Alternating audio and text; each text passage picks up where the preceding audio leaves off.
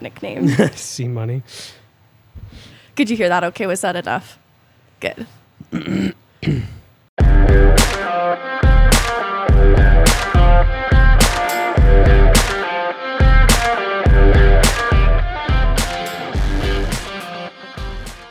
All right, welcome in to another episode of DNVR Avalanche's At the Rink podcast. I'm Meghan Angley. This is Jesse Montano. We're back for another one, and it's kind of a pour one out to the NHL 2023 regular season. I'm glad we'll get this episode not out of the way, but discuss these topics now because moving forward, it's going to be dominated by playoff conversations. And as teams get eliminated, our focus is going to become so much more limited to those teams that are remaining. So we'll have plenty of time to dive into that as the playoffs carry on. But for today, we can keep it kind of league wide focus to start. Yeah. Before we do the league wide focus, though, I did want to talk about Gabriel Landeskog. We've done a lot of content, but we haven't done anything here in the At the Rink umbrella for it yet. I know you have the full media availability linked in this week's Sunday Yep. at the Rink piece, which is free and unlocked for everybody to read this Yeah. time around. Oh, I was gonna say that I, I wanted to make sure we mentioned that that um, Meghan, this you you were the one that suggested having this week's piece be free and unlocked, and it's for a lot of the reasons you just mentioned. This is the time in between for me at least. The end of the regular season and the start of playoffs are always really fun because you do get to like kind of close a chapter on a lot of what we've seen, and there's so much to discuss. And starting tonight at 5 p.m., which I'm so excited for, playoffs do officially get underway, and that's really kind of where the hockey world's focus goes. But there's so much stuff out here to talk about, especially with a guy like Gabe Landeskog. Uh, and like you said, we're, we're probably not going to drop in any of Landy's availability into the show because I think this will already be a little bit of a long show with some of the other stuff we got going. But it was about 20 minutes and some change. Uh, and it is linked in the At the Rink piece. And as Meghan said, we decided to make this one uh, free and unlocked this week because uh, I just thought that there was, you, like I said, you suggested it, but I agreed. There was just so much good content in there that we wanted to make sure that everybody had a chance to read it. Definitely. And before we move on from the Landeskog conversation, I wanted to invite everyone to listen to that media availability if they haven't had a chance to, because at this point, everything to know is known that he won't return for the 2023 playoffs. Yep. And his return timeline is still a bit unknown given the nature of his injury, cartilage injury. You wrote a little bit about it, but I guess I just wanted to give some finality to it so we can move forward into the playoff conversations after this. Yeah, and so we the, the other uh, important part to note about all of this, and, and I think I like your idea. Maybe I'll put uh, a little bit of this out separately. We did get to hear from Chris MacFarland yesterday before practice got Yeah. going. Um, and as you can imagine, I'm- again, very generous for this time. Also read about 20 minutes. Uh, early on, there was a lot of conversation about Gabe Landeskog. How much did the team actually know? How much did it impact decisions at the trade deadline? Things like that, because that's what everyone's wondering. And, and while I think some of the criticisms have been way over the top, I think it's fair to question what all did you actually know? How much did this impact your trade deadline? Because as much as you you and I have kind of laughed over the last few days, just again, some of the reactions out there have been like take it down a level, you know, like conspiracy theories and all this stuff. but it's a fair question. $7 million that the Avs didn't really end up tapping into. I think they, when the season ended, they didn't have the cap space to activate Landeskog, but not by all that much. You know, they didn't really utilize that 7 million. Um, so it's fair to wonder, but essentially, Meghan, what I've gathered from talking to Chris MacFarland, uh, hearing from Gabe Landeskog, and then just talking to other people around the organization, or, or just around, I, I really don't think they anticipated this. And you can tell me if maybe you've read between the lines differently, but I really do, like I said, from everything I've gathered, I think coming into the season, they weren't expecting any issues. Then we hit training camp, and they right before training camp, they realized, yes, there's some problems here. Uh, maybe another procedure, surgery. I don't really know what the difference is. They are classifying them differently. miss a little bit of time, and then it's just kind of snowballed from there. And then I thought it was interesting that Gabe Landeskog used the word plateau when talking about his recovery. I asked him, were there any setbacks? He said nope. And and really what I've kind of gleaned from all this is they were tracking progress a certain way, and then at a certain point it just stopped. Just wasn't getting any better, wasn't getting any stronger, and they're kind of going back to the drawing board. Um, you know, Chris MacFarland said that really what they decided to do with the deadline had basically nothing to do with Gabe Landeskog, whether he was in or out. That they were making decisions based on what they thought were best for the organization, both short and long term. And look, Meghan, this is the part the, the the part that I argued in Sundays at the rink this week was I kind of agree with them saying we're just going to roll with what we've got. We went over this a little bit on on shows at the end of the week, but when you run through the list of guys who were available come trade deadline, gosh, Meghan, I don't know. Was there really anyone that moved the needle for you? For me, it was Ryan O'Reilly, and he was gone weeks before. The way I break it down is of what assets would have been needed to give up for Ryan O'Reilly, it just wouldn't have been possible, especially knowing what we do now about Landeskog. And Chris MacFarland says it had no impact, but I have to imagine it had some impact in not knowing because Yeah. you mentioned this too, but taking a big swing and moving assets and then not having a Landeskog available changes a lot of things Yeah. because even if you get a return, you gave up something. I don't know if it would have been an active roster player, but we look at the college free agency grab that they did for the Eagles, and there's a reason for that. Their Mm-hmm. Yeah. prospect pool's quite depleted. And MacFarland acknowledged that. They don't want to be Kevin Mc, like a lot of people have acknowledged that. They're being very frank about Mm-hmm. the reality of the situation with the prospect pool currently and even just with throwing around picks. Even though the Lars Eller, yeah, sure there's a pick involved. They don't want to be throwing around quite too many. So for a Ryan O'Reilly acquisition, I think it would have asked for too much. Similarly, there are players who didn't quite move the needle, like a Max Domi, and seeing Right. in Dallas that the production just hasn't been so different from Lars Eller. I know it's Identical easy, rear view 2020, it's easy to say that, Yeah. but I think we came to know that Max Domi also just might not have been a great fit. There's a reason he was available the day the deadline Mm-hmm. closed. Only one who stands out is man, sure would have been nice is Nino Niederreiter, but even still, that's Right. Mm-hmm. one person. There's no team that can get it right every single deadline. Avs got it really right last deadline, Yep. like last last deadline. that I just I- I I'm with you. Mm-hmm. I don't think there was a player that moved the needle quite too much for me. And you know, Landeskog news or not, it just there would have been too much given up. I think. I, I agree with you. A- a- And, look, I, I, I will say, I, I think had the Avs landed Ryan O'Reilly, I think that would have made it almost like a wash. You know what I mean? Like, cool, you brought in O'Reilly, you lost Landeskog, you feel pretty comfortable going back into the playoffs that, hey, we're, you know, we can do this again.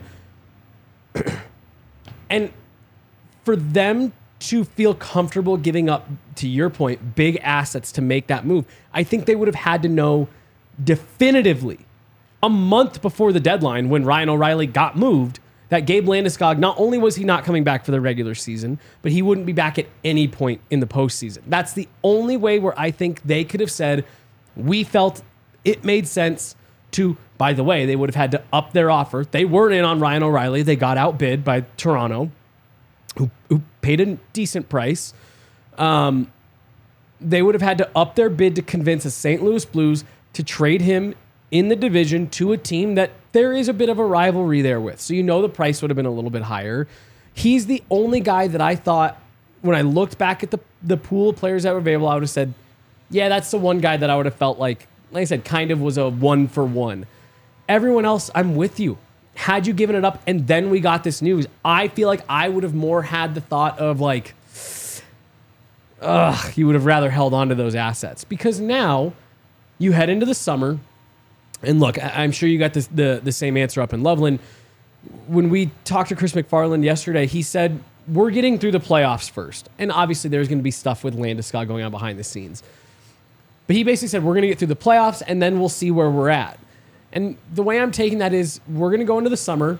Gabe Landeskog acknowledged, and I think we can pretty safely count on this is going to bleed into next year, probably a decent portion of next year I'll be honest, Meghan, if not the entire season next year, I think that's maybe where they're at. We need to like hard stop on all of this and get him right. They're now going to be able to go into the summer, and if you're if you know that you're going to end up with a potential Nikita Kucherov situation where he's on a, a, a better understanding rehab path. We now kind of know what's going on a little bit better. Feels like the last nine months have been like a, a one big discovery phase for Landeskog. You can hit the summer and say, cool, now we have that cap space to play with. You can go into the draft and say, we still have all these draft assets that we didn't spend at the deadline. And now we can try to bring in a player that we're not just going to get six weeks out of. We're going to bank on having a player for an entire year. We can kind of build our roster planning to not have Gabe Landeskog. I wholeheartedly believe the plan this entire season was to have Gabe Landeskog. And I think on deadline day, they were expecting we will get some regular season games out of Gabe. And and I think that's why we found out why they chose not to pursue a defenseman and dip into Erik Johnson's cap space because he he's going to get healthy. he, they, they knew he was going to get healthy. We all didn't know that. I think that was always the plan with Gabe until it wasn't. And, and so I think now they're just going to go into this summer, into the draft with a much better understanding of where he's at, where they're at, where the money situation is at. And now you've just, you've held on to all of these assets. I, I, I don't think this is an issue, especially we're going to get into the playoff conversation. Meghan, I still think this is the team to beat out west, even with no Gabe. Obviously, that's I'm not guaranteeing they're going to get through the Stanley Cup final. I think the West is better than people are giving it credit for. There's good teams. I still think they're the team to beat, even without Gabe. You might as well just play with the house money you've got. You you are still currently the defending Stanley Cup champions. Play with the house money. If it doesn't happen this year, I don't want to say oh well, but you are still in the heart of your window, in the front end of your championship window. You got time here. I think overall, I'm happy with the way that they managed assets and handled the deadline. Now knowing Gabe's uncertainty, I know people aren't going to like that because they want teams to gear up every single time. I just feel like it would have been hard for them to go all in without having all of their own pieces to begin with. I definitely agree because you talk about the window and it wouldn't have been worth it for this team to remain competitive for years to come to blow up the team at this deadline. And 100%. the other part of it is the human component. I think people are rightfully having a reaction to the loss of the captain. Like the fan base is rightfully mm-hmm. mourning that. And I think that's where there is a mixed bag of emotions of frustration and disappointment and concern. And the part I go back to is the way in which this was handled was with Landeskog in mind, with his input, his influence, I think that the uncertainty is because they are looking to him to give that green light, right? And when they are listening to him when he says, I'm targeting the postseason Yep. or I'm targeting March, they're listening to him, they're trusting him. And it, it has to go both ways. Like they could have not listened to Landeskog and pulled the plug on this sooner. And we probably would have also been frustrated by that, that mm-hmm. they didn't have the courtesy of listening to him Right. And his own body. And so And it would have been, why are you punting so early? Right. Why aren't you waiting as late as possible? and so I know that it's disappointing for it to come about this time of year, but it is a courtesy to Landeskog. Yeah. And if you care about Landeskog the person, you want to be glad that he gave it his all. He you know Yeah. and it's it's disappointment that it, it ends in this conclusion, but that is your captain making those decisions Mm-hmm. and the fan base looks to him with trust for all other decisions when it comes to organization the team. Yeah. Exactly. And if you have that trust for him to lead this team as a captain, you have to have a little bit of trust too when it comes to listening to his body. And it stinks that it ended this way, but this is going to be, like you said, getting him right. This is going to be the best possible scenario for getting him right in the future and returning back to this Avalanche group one day. And then I'll, I'll kind of wrap up my thoughts on this, just building off what you said there. I think where a lot of the frustration comes, and I and this part, I get it. I get it. The Avalanche, and Gabe even acknowledged this. Historically, they are very tight-lipped on this Definitely. stuff. And and you know they they don't give us a lot of information. They are one of the teams that sticks the most strict to the NHL's um, They basically draw a line at the hips and say upper body, lower body, and that's all you have to give. And the Avs lean into that maybe more than any other organization in the NHL. They keep all of that stuff as tight lipped in house as possible. You've had national reporters, major insiders like Elliot Friedman, Chris Johnston publicly admit the Colorado Avalanche are one of the hardest organizations in pro sports to get information out of. It's the old Pierre Lacroix way, and it's just stuck. So I think people maybe feel like a lot of this was deceptive, that the Avs knew Yeah. all along that this is where we were heading. I genuinely, genuinely believe because Megan, you and I talk about that frustration. I promise more than any of the fans out there. Like we have, we deal with that every day, and it's frustrating and it's hard because you know we make the joke sometimes where it's like we're just trying to do our job. Like you know we're we're here asking questions not to like get anybody. We're trying to do our job, and it's really frustrating when we can't get that information. This is one situation where I genuinely feel like they were being forthcoming with the information they had. We're just finding out they didn't have a lot of information and they were purely going day to day, week to week with how he was feeling, how it was recovering. And they had to pull the plug on this when all of that just stopped progressing. And, you know, Gabe said that we had to make this decision because it wasn't, we found out that being on the ice wasn't productive. It was leading to a lot of speculation, leading to a lot of public scrutiny. I thought it was interesting how he said rehabbing in the public eye can be difficult. And I get that. And he didn't want his teammates answering questions on it while they're trying to chase down another Stanley Cup. So I, I really do believe that this was one of the few situations where the Avs weren't trying to pull the wool over on anyone. When Jared Bednar was saying, I don't know about Gabe Landeskog, I now firmly believe he didn't know. And so I think that's where a lot of the frustration came from. Oh, they knew. They were just, you know, classic Avs. They were just staying quiet. I don't think that's the case with this one in particular. I'm glad you validated the frustration too. It is rightful, and you're right. The timelines we were given, the March 15th that the Element, Elliot Friedmans were given, Yep. is what everyone was being given. Yeah. And they happened to be wrong because they were wrong. Like even Landeskog himself had to face the music. All right, March 15th is not going to happen. Yep. Mm-hmm. But he thought it would at one point. And that's just difficult. I want to validate that frustration. And and I think that's a great point, Meghan. The, the fact that there was even dates out there, and the fact that ESPN even had a couple of reports out there, to me says this was handled differently than other Avalanche injuries, right? We're expecting Cale Makar, Josh Manson to be back, but even that they're kind of tiptoeing. Well, yeah, we're hoping we're like you know, that's the kind of stuff where they do get a little cute with it this Gabe Landeskog stuff, like you said, the fact that there were dates out there being reported by the Elliot Friedmans, the Emily Kaplans of the world, tells you this was handled a little bit differently. Definitely. Now we can move into the broader conversation Yes. about the year at hand and just some of the, the changing landscape too, moving into the Stanley Cup playoffs. I was going to head it off with the coaching changes and Yeah. the front office changes that have happened around the league.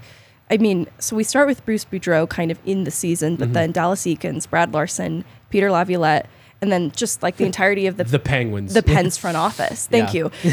Um, those are some pretty big changes to come, and some of that leads into the conversation of the Ovechkin Crosby piece in not having these players available to watch for the Stanley Cup playoffs, and also knowing that there are going to be some of the league's top talent still available to watch in the Stanley Cup mm-hmm. playoffs. It's an interesting turning of the page, but I think starting with a lot of those management changes, you can expect too for players to also be on the move going into next season. It just creates like next year, I think the NHL is going to look very different. I don't think the NHL is ever going to get to the point of like the NBA where they fully embrace the chaos and superstar players are on the move. I do still think that whether people like it or not, the hockey culture thing is still, you know, you see guys like Nathan MacKinnon. Nathan MacKinnon really wanted to. He could have walked up to free agency this year and made $15 million. But no, like he, you know, those types of players, and it's not just Nathan MacKinnon. I'm just using him as the example. Like th- there is a a different sense of loyalty, I think, in the NHL, rightly or wrongly, however you feel about it. I do just think that players, on the whole, like to be you know loyal to teams that drafted them, teams that took a chance on them. I think Val Nichushkin is a good example of this. Dude could have easily gone into free agency and cashed a huge check And I mean, he did all right here in Colorado, but uh, you know, that's a team that he understood his fit. He understood the value in this relationship. But I think you're right, Meghan. I think this summer is going to be so interesting because I do think we are heading in that direction a little bit where there's just going to be changes and and there's going to be obviously a lot of coaching changes general manager changes and and the one that I think is most interesting is what's happening in Pittsburgh I'm not quite ready to shut the book on the Sidney Crosby, Evgeny Malkin, Chris Letang, Pittsburgh Penguins, because I think they've had a lot of goaltending problems in the last couple of years. And the fact that they just barely miss, I don't know, they get some goaltending help this summer. I think it's very plausible they could be right back in the playoffs next year. But I do think this is the first sign that Sidney Crosby, Alex Ovechkin, they can't single handedly drag their teams in anymore. They need help. And what I find so interesting about Pittsburgh is the front office cleanout. I know Sid and all of them came out this weekend and said, "No, he we want to keep him a Penguin for life." Well, the Blackhawks also said they wanted Jonathan Toews and Patrick Kane to retire as Blackhawks. Things change. New management comes in, and and, and you know I, we're going to talk about uh, Chicago, and we we spoke with Jay Zawaski from CHGO later, and he basically said like, "Look, Kyle Davidson came in and said this is great. I'm here to do a job.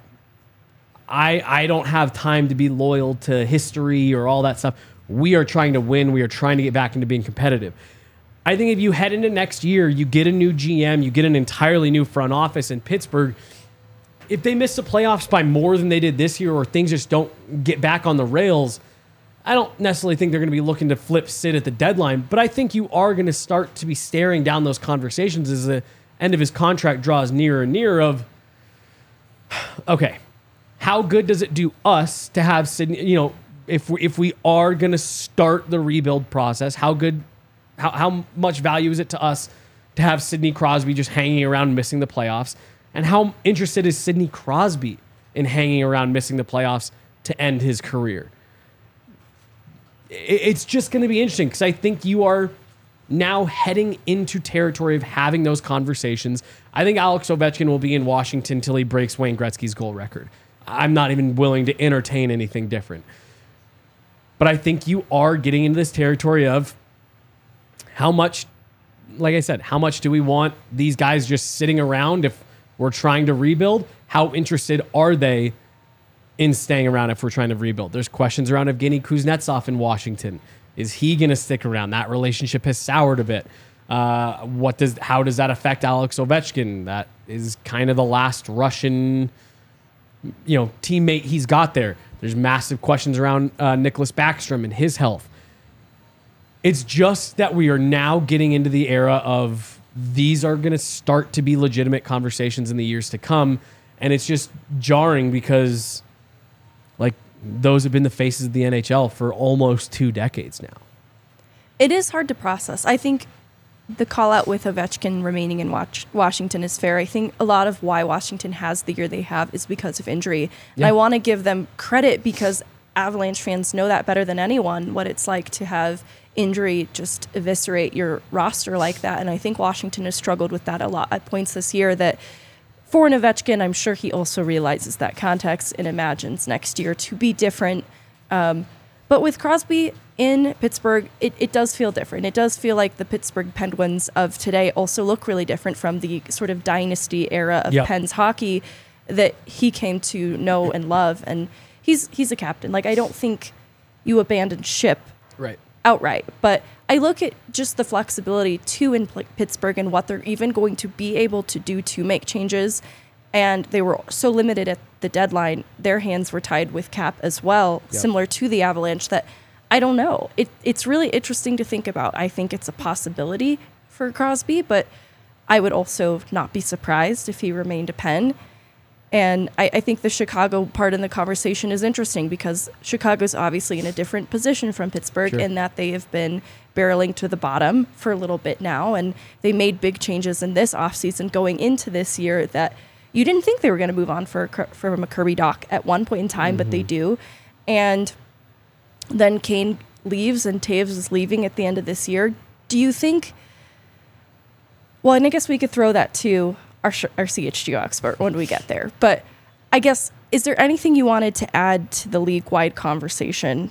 Sort of the changing of the guard, turning the page. Is it looking ahead at what the playoffs have to offer in Connor McDavid and Auston Matthews and Nathan MacKinnon being players that we are going to be able to watch? Yeah, so I mean that that is a huge part of it for me is that this this season right here.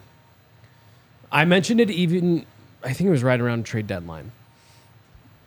As unbelievable as Connor McDavid is, in my eyes, Meghan, in my opinion, right now today, Sidney Crosby is the greatest player that's ever played. I think he's the most. You don't have to agree. People don't have to agree with it. I think he's the most well-rounded player that has ever played the game. And a lot of that has to do with the fact that training and technology and understanding and all of that stuff, coaching, everything's gotten better throughout the years. No one will ever be as dominant against their peers as Wayne Gretzky was. So everyone calm down. But like just pure talent, Sidney Crosby, like I, I marvel at him still to this day, right? But this really is kind of the first sign of like their time is starting to come to a close. We're, we're entering the final chapter, right? And it, the league is turning over to those players that you just mentioned. You know, Makar, uh, McDavid, Matthews, MacKinnon. You, know, you could even throw in guys like Jason Robertson, uh, you know, in there. Easily. And and it's it's it, and there's a ten guys that I didn't mention there, but you know what I'm saying. It's just interesting, and, and I'm just going to be really fascinated to watch because here's the one other part of all of this, Meghan. I made the joke a couple times. I ran that draft simulator for the first time in a couple of years this last week. I ran it seven times. The Washington Capitals won it twice. Not saying that's likely here on May, whatever it is, 6th or 9th or whatever. But that just shows if if a team like Washington, Pittsburgh jumps up into that top three, it changes this conversation completely. It's a good point. It changes this completely. Now you're not talking about them, you know, entering this rebuild phase. It's kind of a, a, a rejuvenized shot in the arm, and now you are riding off into the sunset with, you know, Sidney Crosby, Alex Ovechkin, kind of handing the, the franchise over to the next wave. You know, let alone if they were to get the the top pick in Connor Bedard, things like that so there's a lot that can happen, but it's just it's a little sad for me because like you know I, have you've always heard from like the generation ahead of us like oh you know getting to watch these guys and having them retire and blah blah blah. It's just sad that we're entering into that phase with like you know in high school and all that stuff. I watched Sidney Crosby and Alex Ovechkin religiously. Um, and so it's just it's going to be interesting because I think we are entering into a new phase of the NHL. Uh, I think the the next wave of young players is really exciting, uh, electric, skilled. I know people are 50-50 on Trevor Zegras, you know, as a personality, but like who can argue with that kind of talent level? And I think you're going to see a lot more of that coming into the league and really starting to take over. And so that part's exciting. Um, but it's going to be weird to start seeing Alex Ovechkin, Sidney Crosby, you know, on the second page of things, if you will. Calgary moving on from their GM. Oh, they are. It's happening right now as we're. Uh, and I, I, so that's another coaching change I'm anticipating. I, Meghan, so I actually I don't think so. Really? Just some of the chatter, and now look, maybe a new GM comes in and says, you know, we're not doing this anymore with with Sutter. Some of the folks I've spoken to think that they're kind of committed to him there for at least one more year. It's going to be fascinating because this did this season did not go at all how Calgary planned it. No, I personally like Sutter, and mm-hmm. he reminds me a lot. And I hate to talk about Greg Cronin all the time, but he reminds me a lot. But the reason Greg Cronin works in the American League is because he is effective in communicating with young players. And I think that's where it's difficult with Sutter and Calgary mm. is he's not dealing with developing the young minds of players. He's dealing with established players, and that can be a really difficult task to get through to players who already have an idea of their identity, exactly how they want to play, how they want to be utilized, and it can be really hard to get everybody on board if there are odds. Totally. Nazem Kadri made an interesting comment earlier this year, and I've mentioned it a couple times about really, really good teams, great teams, versus championship teams. And he talked about how the messaging on championship team teams comes from in the room. A great team, you can be a great team. And the messaging comes from the coaching staff and you know, strong head coach and things like that. And I I wondered at the time if he was you know, kind of saying something there like that leadership isn't quite in the room yet. And I think that's maybe where a guy like Sutter, you can't have him be the strongest voice. I wouldn't swap Sutter for Bednar ever, but I I think a guy like Sutter could fit in on a team like last year's Colorado Avalanche group better. And I say last year because there's no Gabe this year, but where it's like, yeah, you don't need him to go in and deliver the message to the players. They get it. I think you don't quite have that in Calgary, and it's leading to some of that being at odds. And I think a big part of that is that there was massive changeover this year in Calgary. Absolutely. So many new personnel and players. So many. You you lose Giordano the year before, then you lose Gaudreau, then you lose Tkachuk. That's your enti- that that's genuinely Meghan. Like if the Avs lost uh, Gabe Landeskog, then Nathan MacKinnon, then Mikko Rantanen in the span of 12 months. Yeah, even if you replace that with three very good players, it's just gonna look different and it's gonna feel different, and there's gonna be new voices in the room and new guys trying to carve out, okay, well, I was brought in to be a top end player, but to your point, I haven't been here as long as some of these other guys. I haven't been established in this room. And then you've got a personality like Sutter. It just, I think it was just this weird combination. So that's part of the reason why I think they stick with Sutter at least part of the way through next year. They're going to give themselves some runway here to see if they can course correct without massive sweeping changes. I think we can gear up to for the Chicago Arizona conversation because mm-hmm. these are two groups that are also looking to this year's draft and hopefully gearing up for some changes. And honestly, I framed it in the piece as the Connor Bedard sweepstakes era, but it's bigger than just that. Even if not Bedard, this is a deep draft that is going to change the course for both of these teams no matter what acquisition they're able to get.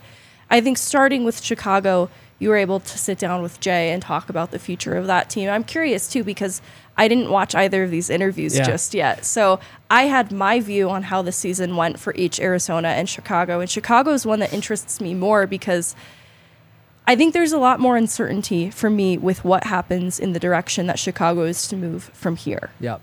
No, totally. A- And and part of the reason why Meghan, you and I talked about, we thought these were especially relevant to talk with with both Jay from CHGO and then Craig Morgan from PHNX. These are two Central Division teams, and yes, they're bottoming out right now. But to your point, and the point we made just a minute ago, talking about Washington and Arizona, this draft here in just a couple months changes could potentially change the landscape of the Central Division for 15 years. And and with the way that both these teams Arizona and Chicago are kind of approaching uh, approach this season the way that it went for both. Arizona maybe overachieves a little bit. Uh, Chicago things kind of go exactly to plan. They finish in the bottom 3 um, you know, they, they, they, they move on from guys like Kane, uh, DeBrincat, and to your point, Jonathan Toews leaving this summer. These are fascinating teams in, in, in same, same, but different ways than what we were just talking about with teams like Pittsburgh and Washington who have been up here and are now starting the descent. These are teams that have been down here and, and are starting this climb out so yeah, we'll go ahead and drop in both of these interviews here. And, look, I, I spoke with both of them for quite a bit, so these are nice, kind of lengthy interviews, great conversations. Both Jay and Craig uh, do phenomenal jobs covering both of these teams. Uh, so we'll drop them in right here, and just fascinating perspective on where these teams are at. And and again, these have huge implications on the Central Division. Before we play these, did you just want to say anything else about how you kind of saw these two, or do you just want to let these go? Um, other than just letting them go, I feel a lot of optimism surrounding what Arizona becomes in the future. I think they have a lot mm-hmm. of potential to become a headache in the Central Division. I agree, And I wanted to shout that out. if they get any draft lottery luck here, I'm with you. I've actually had this one kind of earmarked as a potential. We've talked about who can be that Avs rival. Now that Arizona's in the Central, I really do think that there is potential here. Even over the last three, four years, there has been some sneaky bad blood between these teams. It seems like every time the Avs and the Coyotes get together, there's nastiness after the whistle. There's fights. Uh, you know, there, there's there's big hits, and they're entertaining games. Even with all the struggles that Arizona has had, they've kind of had the Avs number in the sense that like they always give them a good game. I think they get some lottery luck here. To your point, some of the pieces that they're adding, Logan Cooley. Logan Cooley. This has a potential to be a, a great head-to-head matchup at the Central for a few years. So uh, we'll, we'll roll, roll Chicago, we'll roll Arizona, uh, and just kind of let you guys hear from Craig and Jay. All right, and now we'll head down uh, to Arizona. Good buddy Craig Morgan, who does a fantastic job uh, covering the Arizona Coyotes for PHNX. Uh, Craig, first of all, good to see you. Appreciate it. I know it's crazy times right now uh, in Arizona.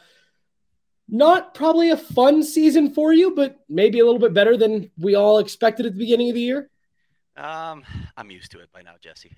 Uh, uh, yeah, I, I would say that they overachieved a bit, specifically at. Mullet Arena, where you know Mullet Arena was the butt of jokes when we started the season, and then they the Coyotes just started winning games there. They won 21 games this year, you know, which is not elite, but it's middle of the pack in the NHL, uh, right. which is not what anyone expected. Like eh, when this season started, I couldn't find an analyst who thought that the Coyotes were anything close to a, a playoff bubble team. Most thought they'd be 32nd in the NHL. They ended up finishing with the sixth worst record. So yeah, they overachieved. Yeah, no, it was they were a fun team to watch. Like Andre Tourigny seemed like he he had you know he he pressed the right buttons and I think that's important. You know, we talk, you and I have talked before about Jared Bednar and kind of the culture he established here for the Avs. It feels like maybe that same thing uh, is starting to form in Arizona. So I know we're, we, we have the, the, the draft lottery odds were officially announced yesterday. I know we're still ways from that.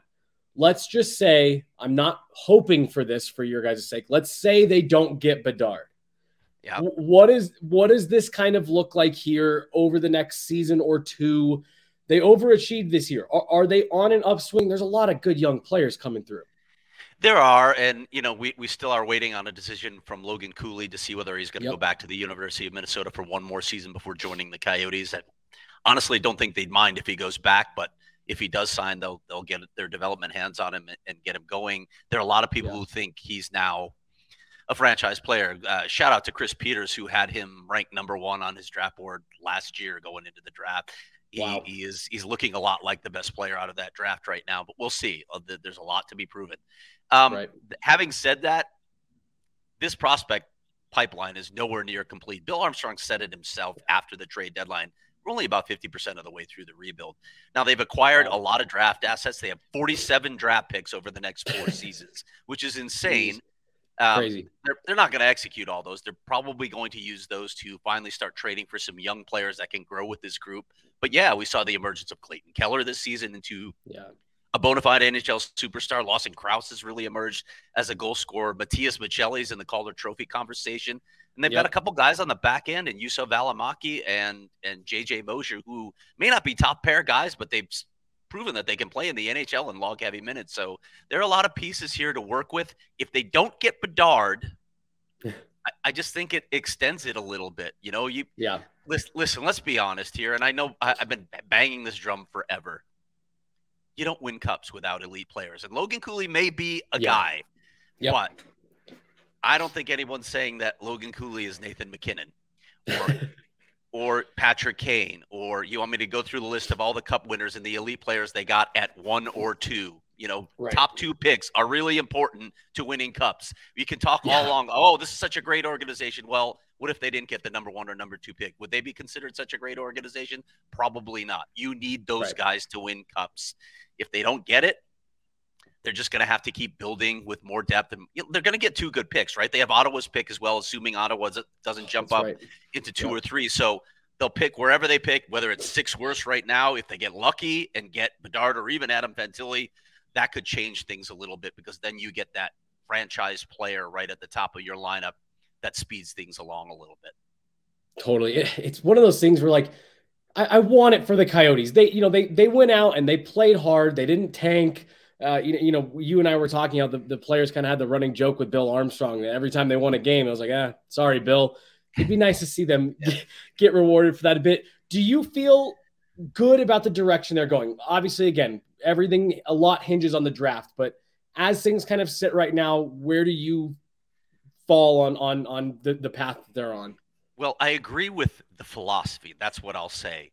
There are a lot of people out there grading prospects and telling us this this guy's going to be the next. Nobody knows. The, the draft is a crapshoot. Nobody knows until these guys get to the NHL. So all the hype yep. about draft picks, whatever, I just block it out because nobody has a clue what they're talking about. The scouts, the lottery really tickets. Will, I mean, the, the, scouts will tell you, I don't know if he's going to pan out. You just do your best. It's, it's, educated guesswork because the NHL draft age is too young. That's the big problem there. So they're just yeah. they're just projecting on on kids. But I like the the philosophy. I have seen them enter rebuilds with this organization three times and shift course midstream. Wait, it's not done yet. What are we doing here? Oh, let's go get Taylor Hall and Phil Kessel and go for a cup. Well, you you don't have any centers, so how are you going to win a cup?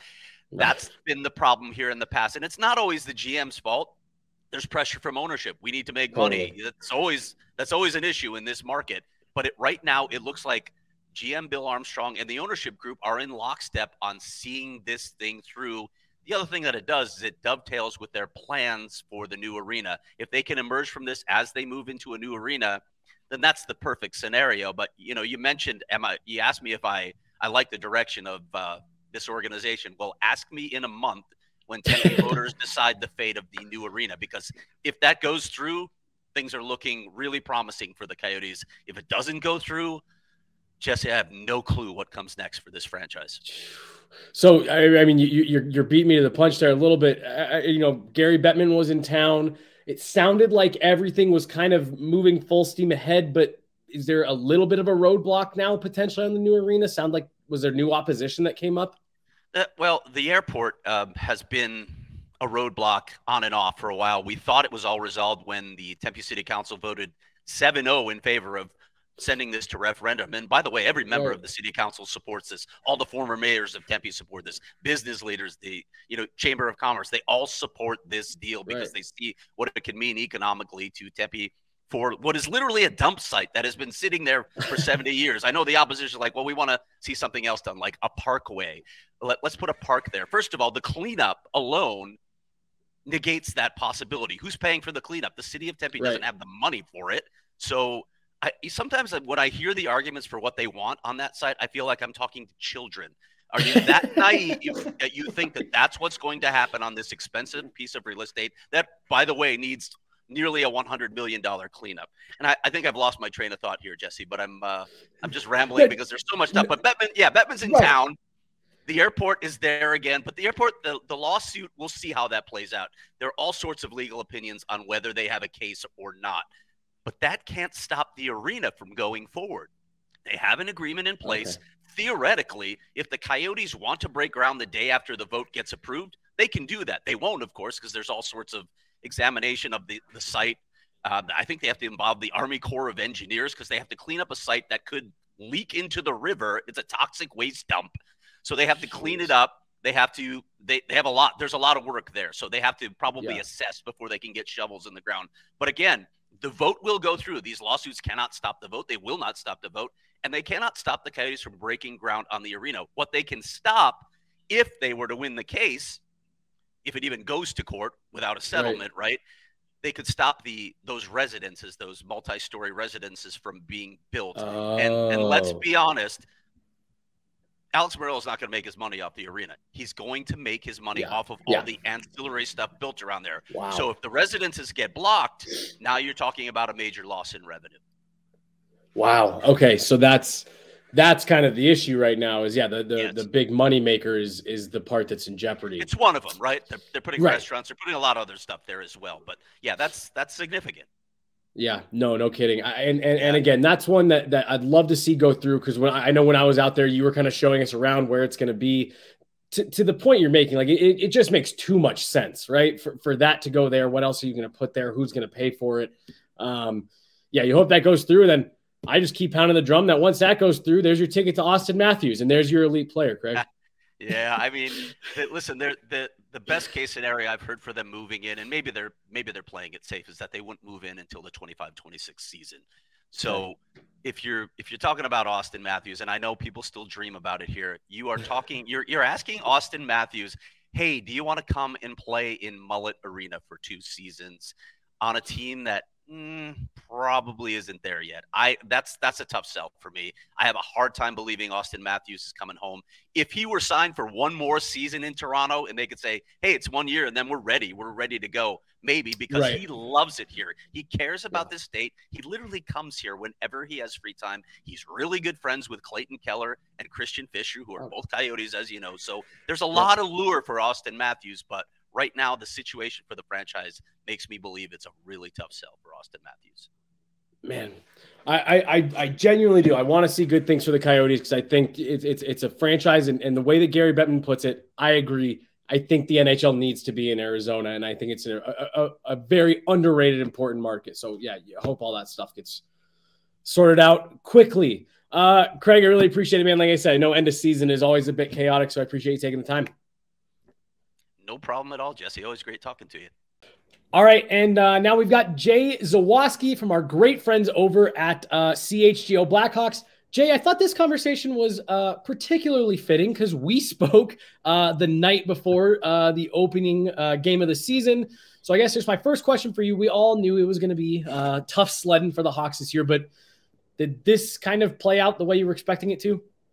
Yeah, I would say so. I mean, early in the season, they had maybe a little bit more talent on the roster than I was comfortable with, with you know Max Domi and Athanasiou and Kane and Toews and you know you kind of go up and down Jake McCabe and Sam Lafferty.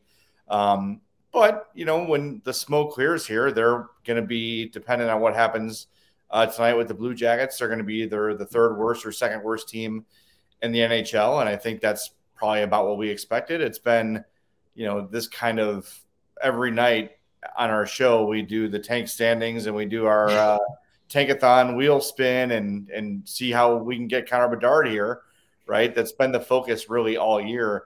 But I think for, for the most part, this has gone exactly how we thought it was going to. How many times have you guys run the simulator on your show? Oh my, I, I, I mean, we did 82 post game shows. We probably do at least two a night. So yeah, I would say probably um, you know 150 or so when you add up all the bonus. we we say hey if you want a bonus spin we need 10 more likes and it it seems yeah. it seems to convert pretty well so. It's there. Yeah. Uh, well, no, it's funny you say that. It's funny you say that about the beginning of the season because they were one of the teams you know in the first seven to ten games like they were outperforming some expectations and i was i was kind of laughing. I was like oh no. Watch them you know pull together and, and go on this you know half like mediocre run um, but so you mentioned, you know, the beginning of the year, there was a lot more talent on the roster than how it ended.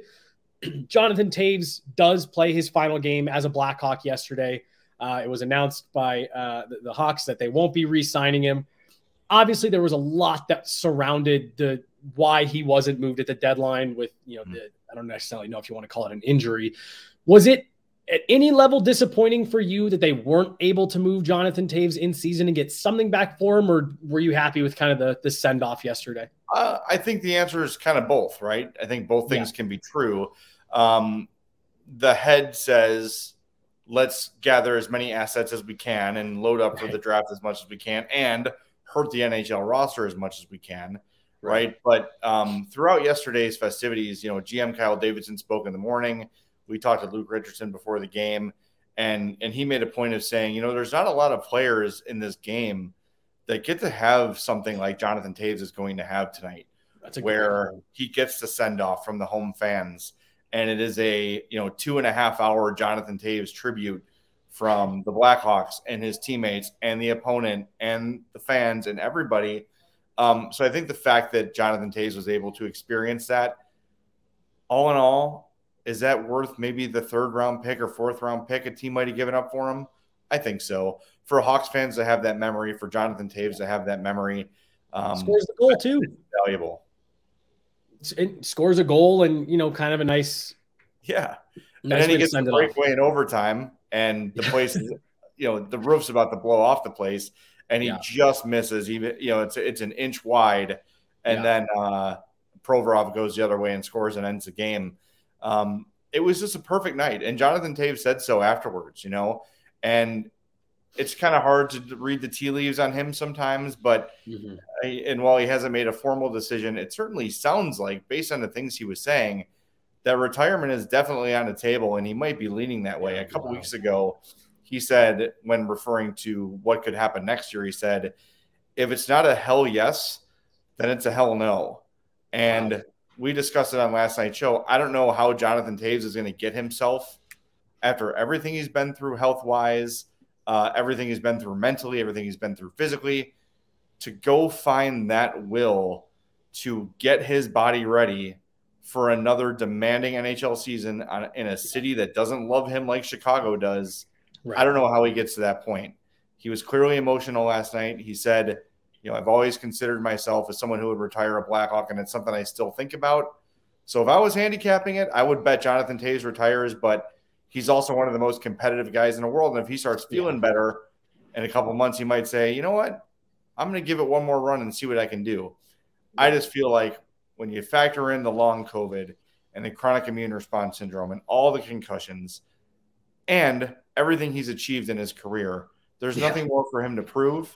There's nothing more for him to do. He is an instant Hall of Famer. His number will be retired. He will, uh, you know, he'll have a statue outside United Center. Jonathan Toews has done everything anyone could ever dream of doing in hockey. And I think last night was a bit of a reminder to him of that. No, totally. It's, it's, like you said, it's not just the does he want to play, it's the toll on his body and, and, and you know, getting himself back into shape and all that stuff. There's a lot to, to consider.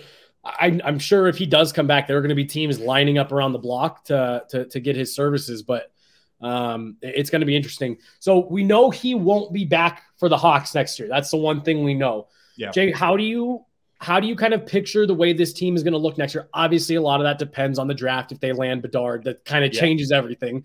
Uh, right. But as it stands right now, today, what April fourteenth, how do you see this team next year, and and and how much longer do you think that they are in kind of this on on the downside of this rebuild before you can start to see the light at the end of the tunnel?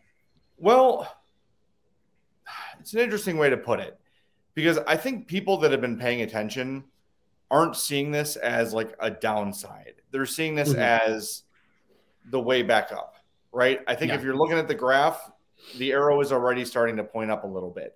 Yeah, their franchise, their you know prospect system jumped from like 25th to 5th in one year. Whoever they get in this draft, be it Bedard, Fantilli, Carlsson, Michkov, whatever, that player immediately becomes their number one prospect. Yep. They've got another first round pick. They've got uh, two more next year like they have just this abundance of riches in terms of draft capital. Now, Kyle Davidson said yesterday that the average team, you get an NHL player per draft, right? Yeah. That's kind of the, the league average. put it. Now, with all the assets they have, it's going to be a little more than that. But if they can convert two or three of these guys per draft, all of a sudden things are looking up. They had a really good draft last year. Yeah. So when I look at the team next year, what we do know about Kyle Davidson is he's incredibly patient. Um, mm-hmm. I think Lukas Reichel is going to be a full time NHL player. I don't think there's any doubt about that. We're going yeah, to see I some agree. of the defensemen that spent part of the year here kind of up and down between Rockford. They'll probably become permanent fixtures while Rockford fills in with a couple of the draft picks from last year and the year before. So that that cycle is going to start going. I yeah. do think you're going to see some veterans brought in here too. I think there's a possibility that Max Domi comes back. Andreas Athanasiou ended up leading the Blackhawks in scoring. If you want to know how the Hawks season went, he was their leading scorer with 40 points. Um, so he uh, so he might be back. Um, and don't forget the possibility of hey, this team wants to make this big free agent splash, or they're up against the cap, and hey, the Hawks will take on your draft assets to take on your bad mm-hmm. contracts because the Hawks. I can't believe I'm saying this. They have to get to the cap floor yeah. let alone the cap ceiling. And with Toews and Kane off the book, 21 million.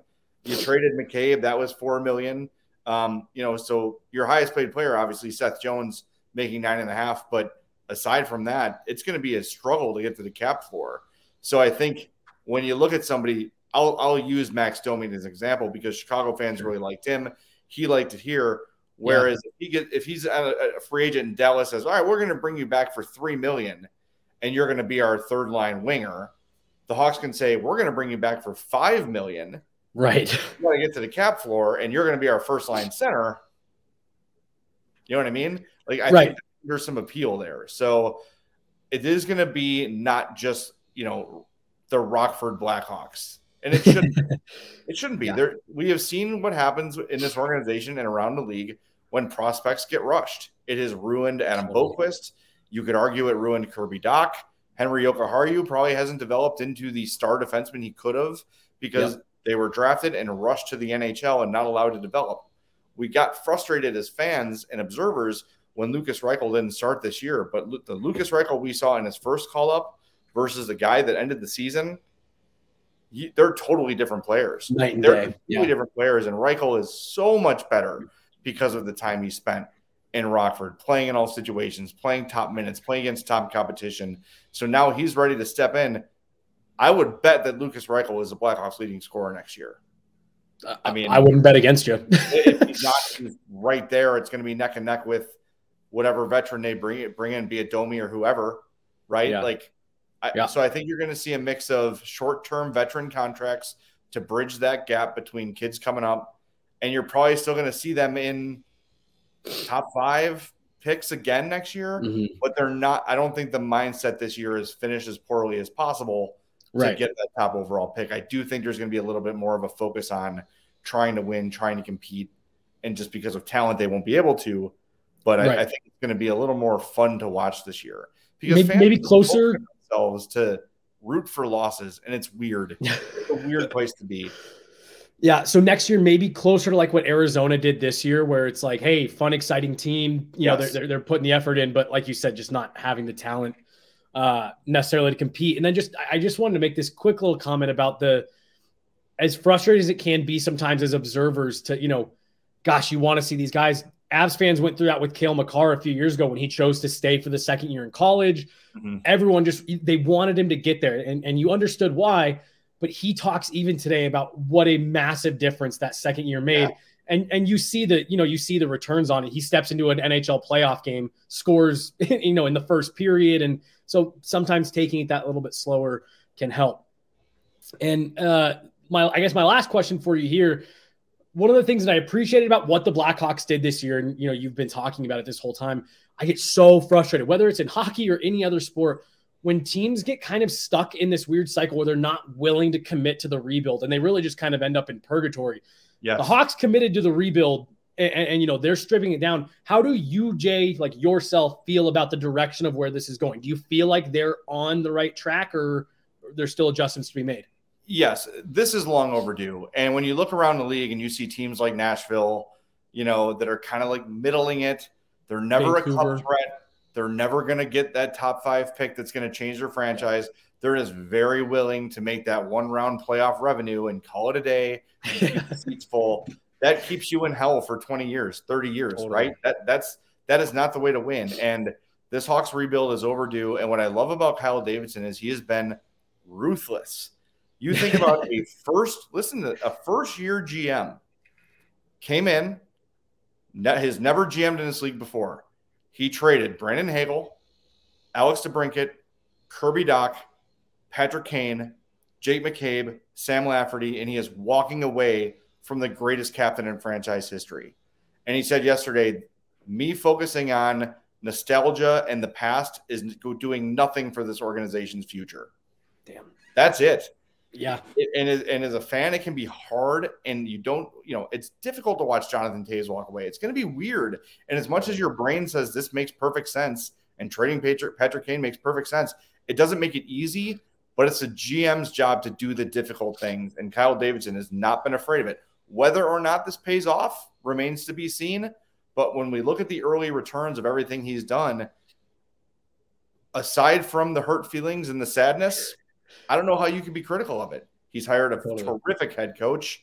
I mean, the Hawks, for as little talent as they had, were competitive in 75 of the 82 games they played. Mm-hmm. With Peter Mrazek and Alex Stalock splitting time in net when they weren't hurt. Like this right. team gave themselves a shot to win every night, and they just didn't have the guns. And the fact that you can have a team compete as hard as they did with all of the distractions this year, with all of the roster moves, with all the new faces, that speaks volumes. And every player today that spoke had nothing but praise for Luke Richardson. And Kyle Davidson yesterday said, I can't think of a single misstep that Luke Richardson wow. had all year. And I agree with him. I think he has been absolutely terrific. The Hawks knocked it out of the park with this hire. And it's great to know that when this team is ready to compete again, they've got the guy to lead that next generation. He's already here. There's no Bridgeman, there's no Denis Savard here like there was before Joel Quenneville. Luke Richardson is the guy now and going forward. That's a great point you make about Kyle Davidson being a first year GM. I hadn't really thought about that. You know, that that, that takes a, a, a pretty big pair to, to come in as a first year GM and, and say, this is what I'm doing. I'm gutting it, you know, and, and, and starting over. And again, I just, I make the parallels you're talking about, you know, coaching. I make the parallels to the Avs again. Jared Bednar comes in. They have the 48 point year. It's a disaster, but they said, no, we believe in what he's doing. We are seeing what he's building behind the scenes. This is the guy. Five years later, he's leading your team to a Stanley Cup. So that is an, a sneaky, underrated, underrated big part of this. Having that guy in place, uh, you know, he's as important as any of the players that you can put on the ice. Yeah. And uh, before we wrap up, I don't know if you yeah. have any more questions, but I just want to remind you and the Avalanche fans listening we talk about this all the time when we started our season in Denver, where we met you guys yes. for the first time, did our show together, yeah. I pleaded with all of you to cherish what you're having in Colorado, totally. to make sure you do not grow tired of the regular season games and the dominance and oh, just get me to the playoffs. I was saying last night to Greg and Mario, fellas, what I would give for a regular season game that mattered again. it's crazy. And for years yeah. and years, from 2009 to 2016, it was like regular season. Right. Please don't waste my time with this nonsense. Just give me to the playoffs so I can watch my team dominate again. And it's gone. Like yeah. that, it's gone. The Hawks have not won a playoff series since they won the Stanley Cup. Holy smokes. Yep. Jay, that I needed that reminder more than anything else because I'll be honest with you, that's I've spent the last three weeks going like, come on, let's like let's get this going. Let's get to the end. So that is a nice reminder, even for me, because it, it's so easy to take that for granted. It's yeah. so easy to take that for granted. It's fleeting. It will it'll be gone before you know it. And even if you get like the Hawks did a three-year run, a dominant decade, um, yeah. you know, that that's great, but it's it's over. I mean, think about like the Hawks' greatness lasted six years, yeah, seven years. Well, and, and it. it's funny you say that because even going back to the start of last season to now, like it's a blur. Two seasons are gone. Oh yeah, and like it's it's just it's crazy. Um, Jay, I've already taken more of your time than I than I told you I'd take. I super appreciate okay. it. Uh, make sure you guys are following uh, all of the CHGO Blackhawks uh, contributors. You guys do phenomenal work over there, and it's gonna be a big summer for uh, for you guys. And look, this is Central Division. This all of this stuff impacts uh, the Avs and, and the future of the Central. So make sure you guys uh, are following Jay, Mario, uh, and Greg, and just CHGO Blackhawks in general. Uh, Jay, really appreciate. Welcome back. so we're we have series previews out for all of the matchups right now, yeah. including talking about Seattle, Colorado. So I understand you probably expect us to talk about that matchup. Game one's tomorrow. I'm really excited for yeah. it. But go to our YouTube, which you're already on if you're watching this, and there's a playlist created with all of these videos if you want to hear some of our thoughts about this Seattle Colorado Maybe matchup. we'll even have Yaya drop in the Avs Seattle one at the end of this, so it just kind of I plays right at the end, or at least a piece of it. Maybe our predictions, something like that. But yeah, we uh, a great idea. We spent about four hours in the studio here on Saturday uh, building out all these previews. So instead of just regurgitating everything we said, uh, yeah, go check those out. We'll drop in a piece of it uh, here at the end. Uh, but yeah, there's just there's a lot of stuff we want to get to, like we said, before the playoffs actually kick off, because that will be taking absolutely 95% of our attention here for the next couple months. Definitely. It'd be funny if we gave different predictions here than we did in right, I was going to say that's also the other thing. I don't want to like contradict myself. There's been a lot of stuff that has been coming through my brain here in the last 48 hours. No, I understand that completely.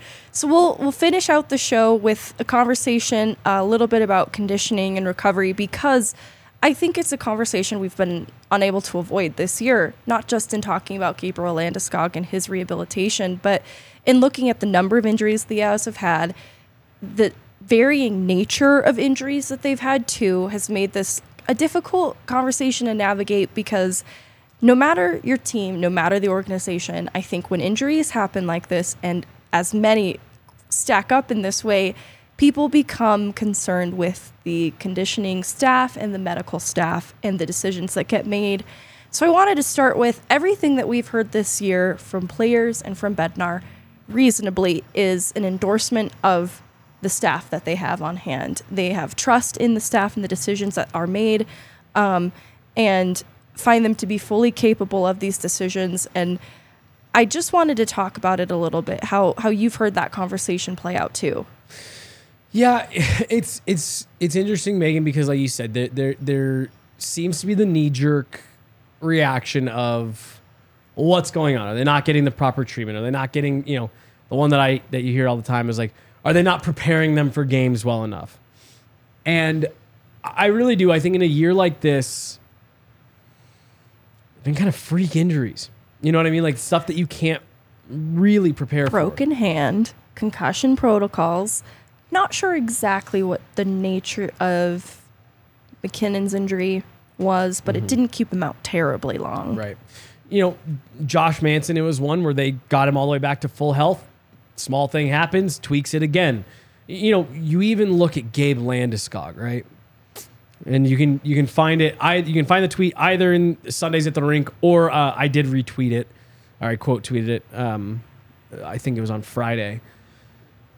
What the the thing that starts all of this is like the the freakiest of freak injuries. It's, it's a skate cut across the knee, right with Landeskog, right, and, and so it's just like all of this stuff is it's stuff you can't predict for or it's stuff you can't predict you can't prepare for none of that. All you can do is is work your hardest to get back and i think that's the part that being back in the locker room this year really did give me just that extra level of appreciation for what all these injured players go through to get back and it's it's the mental side of it it's the work in the gym it's the work with the trainers and I had a conversation with Nathan MacKinnon at the beginning of the year when he came back from his injury. And I, I told him, I said, This is a stupid question. It's nice to be back, though, right? And he mentioned the part that is the most difficult is he said, We've got our routines here. I know. And I'm gonna I, I don't remember exactly what he said, but you know, I know I get up and I have my my you know, I have a workout and I have my breakfast and I get to the rink I do this, and then I lift, and then we get on the ice, and then we do that, and then we have meetings, and we do this, and then I go home, and you start the recovery process, and you know all that stuff, and you get back up and you do the next day. And he goes, when you're rehabbing, all of that is thrown out of whack. It's you get up and you start rehab, and you start working on this, and and, you, and you're working with the trainers, and you're stretching, and you're building strength back, and and you're not around the team, and you're not traveling.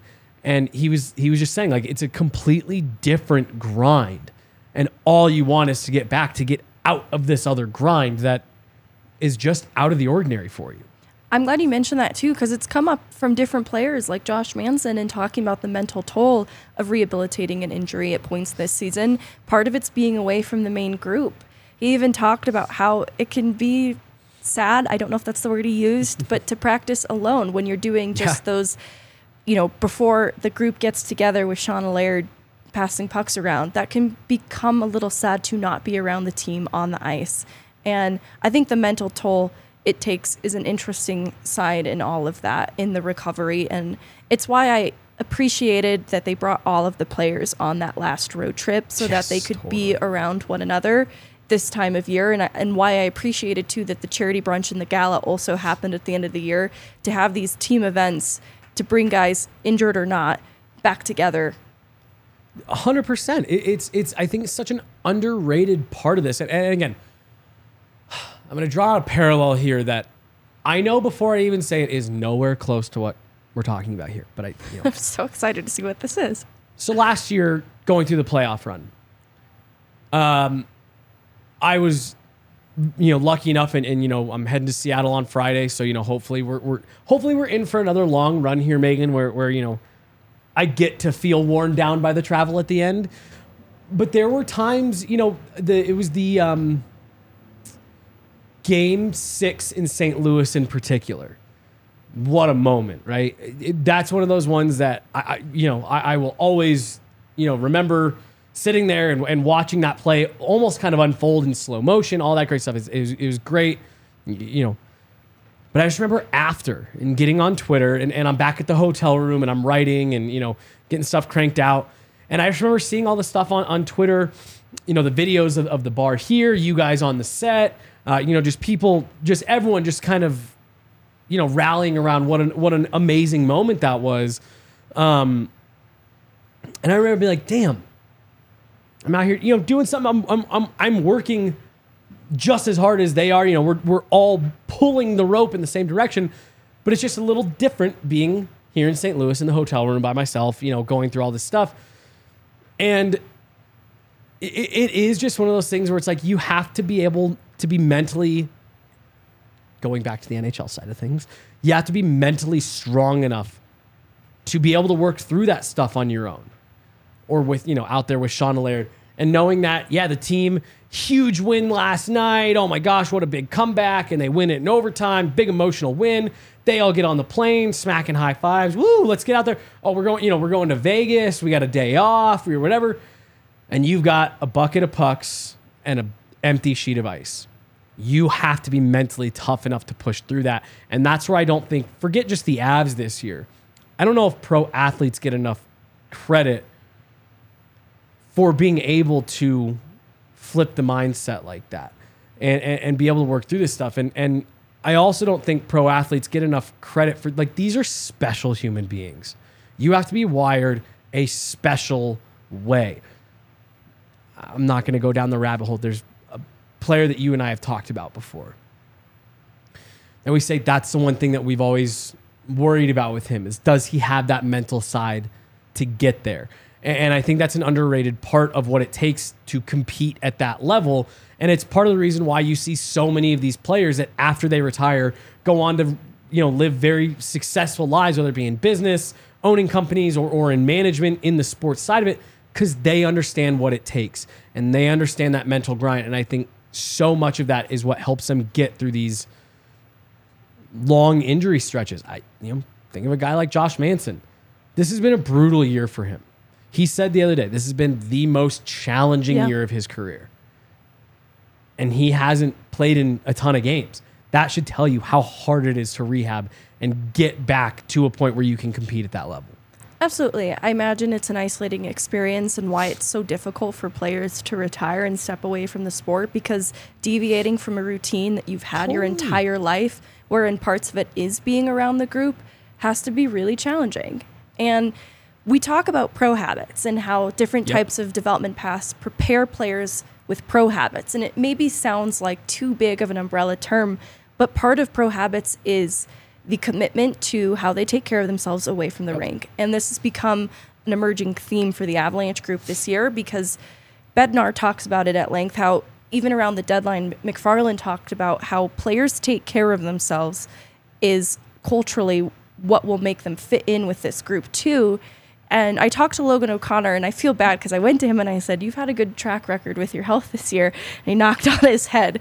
so hopefully that didn't do anything. But I asked him about what he does to take care of himself and what his approach to conditioning is. And I think it is interesting that the first thing he said is that he looks to Nate and that the group looks to Nate.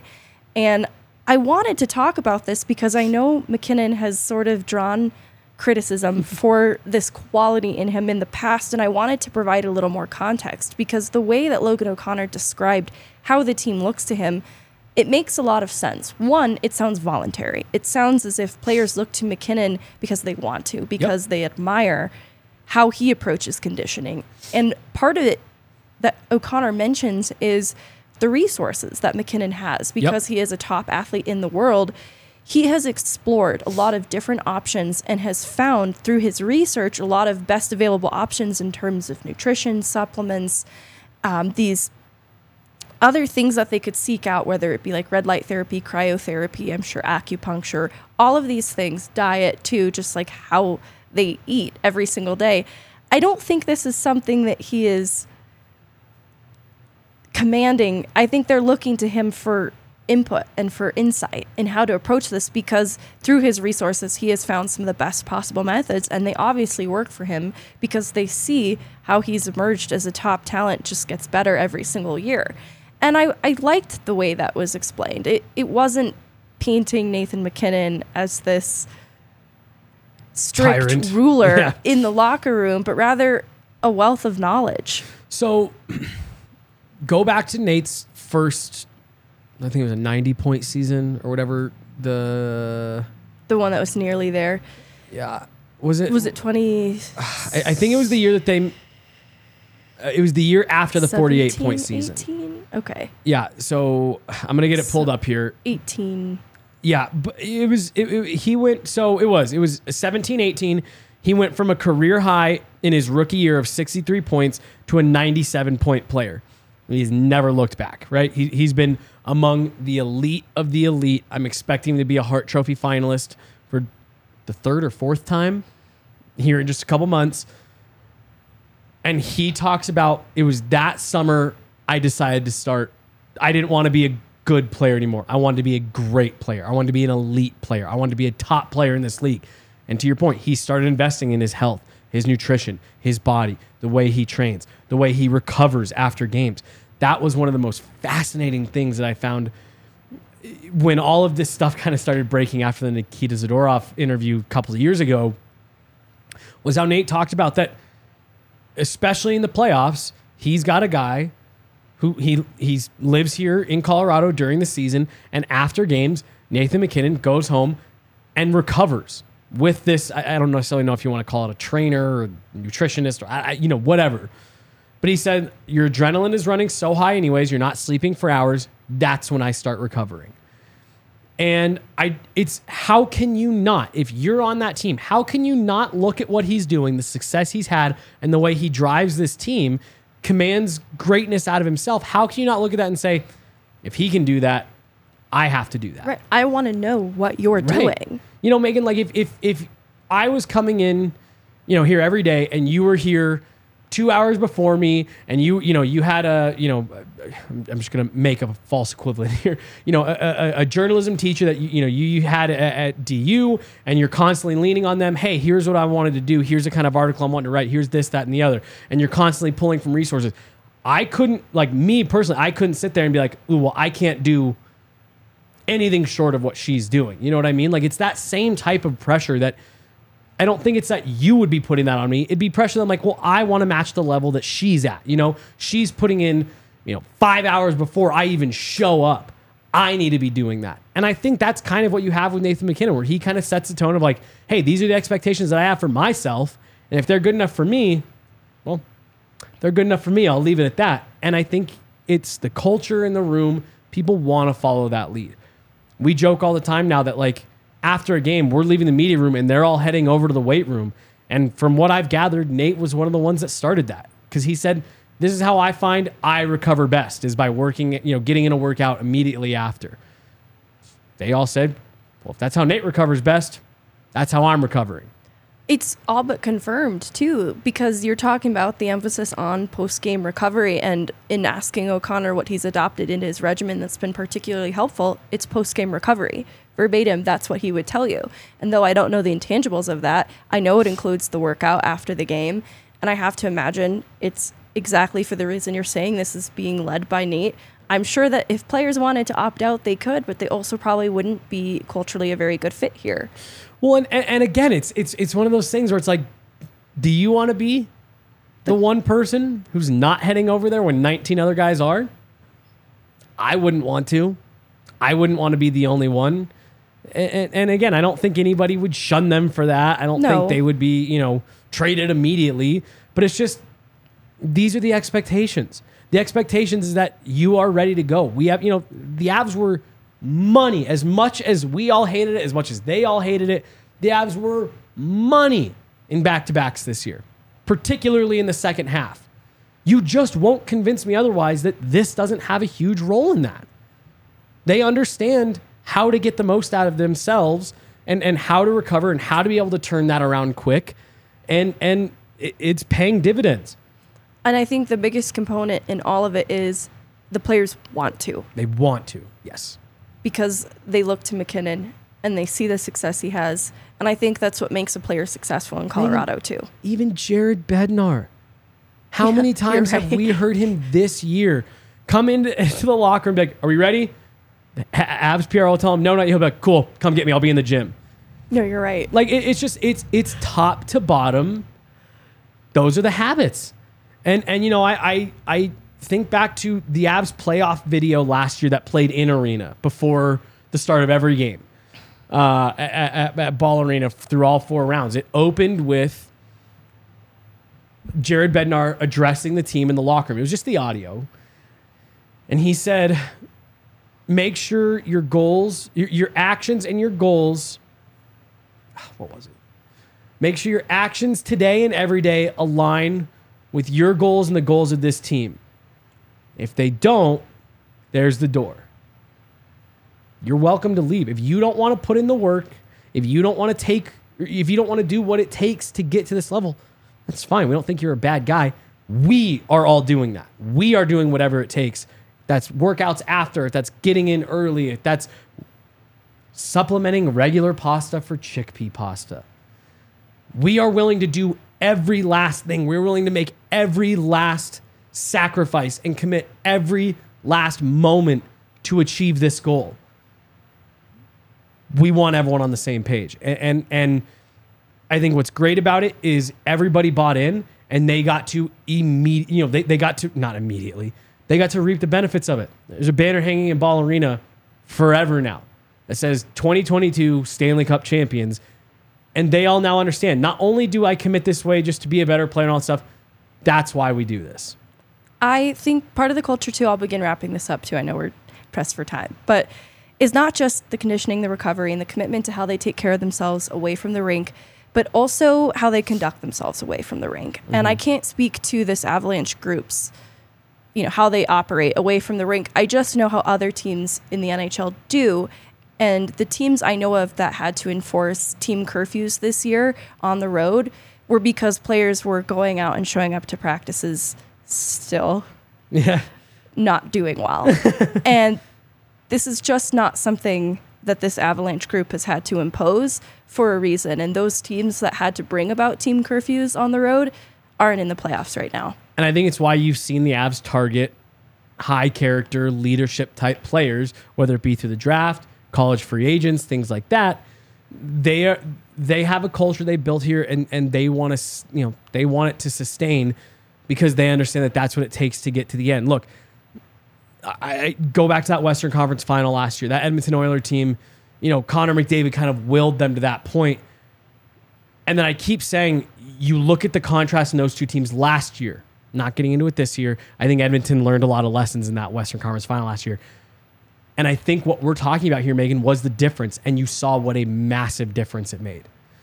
Edmonton had Connor McDavid going at an unbelievable clip. Leon Draisaitl producing at a high rate in that Western Conference final, and it didn't make a lick of difference. This Avalanche team was just too committed, top to bottom. They just couldn't compete. And I think Connor McDavid and the Edmonton Oilers learned a lot of lessons in that series last year. I think that's why they're a better, more well rounded team this year. But we'll see it takes a lot more than just good players on the ice. And I think the Avs learned that. And I think we have been very lucky now, Meghan, over the last two seasons to get to see that firsthand. And I think we maybe now have a different perspective on, you know, when you see some of these other teams having to put in curfews and stuff like that, it's like, yeah, I see what a championship team looks like up close. That ain't it. Definitely. Okay. We're going to have more content coming for you later this week. So just keep an eye out for, well, all of it. I think we're going to have a lot of content coming this week. I think we're gonna have a lot of content coming. Really excited. This is what we have been gearing up for all year, and it makes the 82 game season well worth it. Yep. But that is it for today. DNVR Avalanche At the Rink podcast. I'm Meghan Angley, and this is Jesse Montano. It's time to find out that you're all cowards. Yep. I knew it. He's right. I am honestly feeling a sweep in this. I just, I I I think Seattle gets one in their building. My my guess is Avs go up three nothing and Seattle Yep. fights it off in game four to put on a show for the crowd. It's a great moment. They get a win. It's everyone feels good. Everyone knows the series is over, but they feel and good they leaving. kind of wave goodbye to the team like, hey. Thanks. That was awesome. Yeah. This has been a great this has been a great season. We can't wait to see you next year. That's what I think it Meghan, marginally more faith in Seattle. I like the way they've matched up against the Avs in the regular season, and that is understanding that the Avs have been really depleted when they've taken on Seattle. So that's a fair point to make. But we don't know what Seattle is like as a playoff team, and I don't want to underestimate them. I've never seen them in postseason form. I'm curious to see what that actually looks like. And they've been afforded luxuries that the Avs have not this season, and that is in their forward depth. They've been able to scratch players who've had 46 point seasons, and the Avs just don't have that right now with Cogliano and Malgin in question. That the depth is going to be truly, truly tested. Going back to the conversation about the D corps, though, I think that the Avs having a healthy defensive group is like having extra forwards on the ice at times, and so I don't think it's going to be that hard for the Avs. I don't know if I'd stand totally by 4 2 or not, but, you know, maybe 4 1. I don't know. But all that to say, I think it's going to be a loud building in Seattle. I think they're going to have a really passionate fan base that is excited about this moment. So I'm going to give Se- Seattle some credit there, and I'm just excited to see how it goes. It's going to be fun, one way or another. Uh, Brief but fun.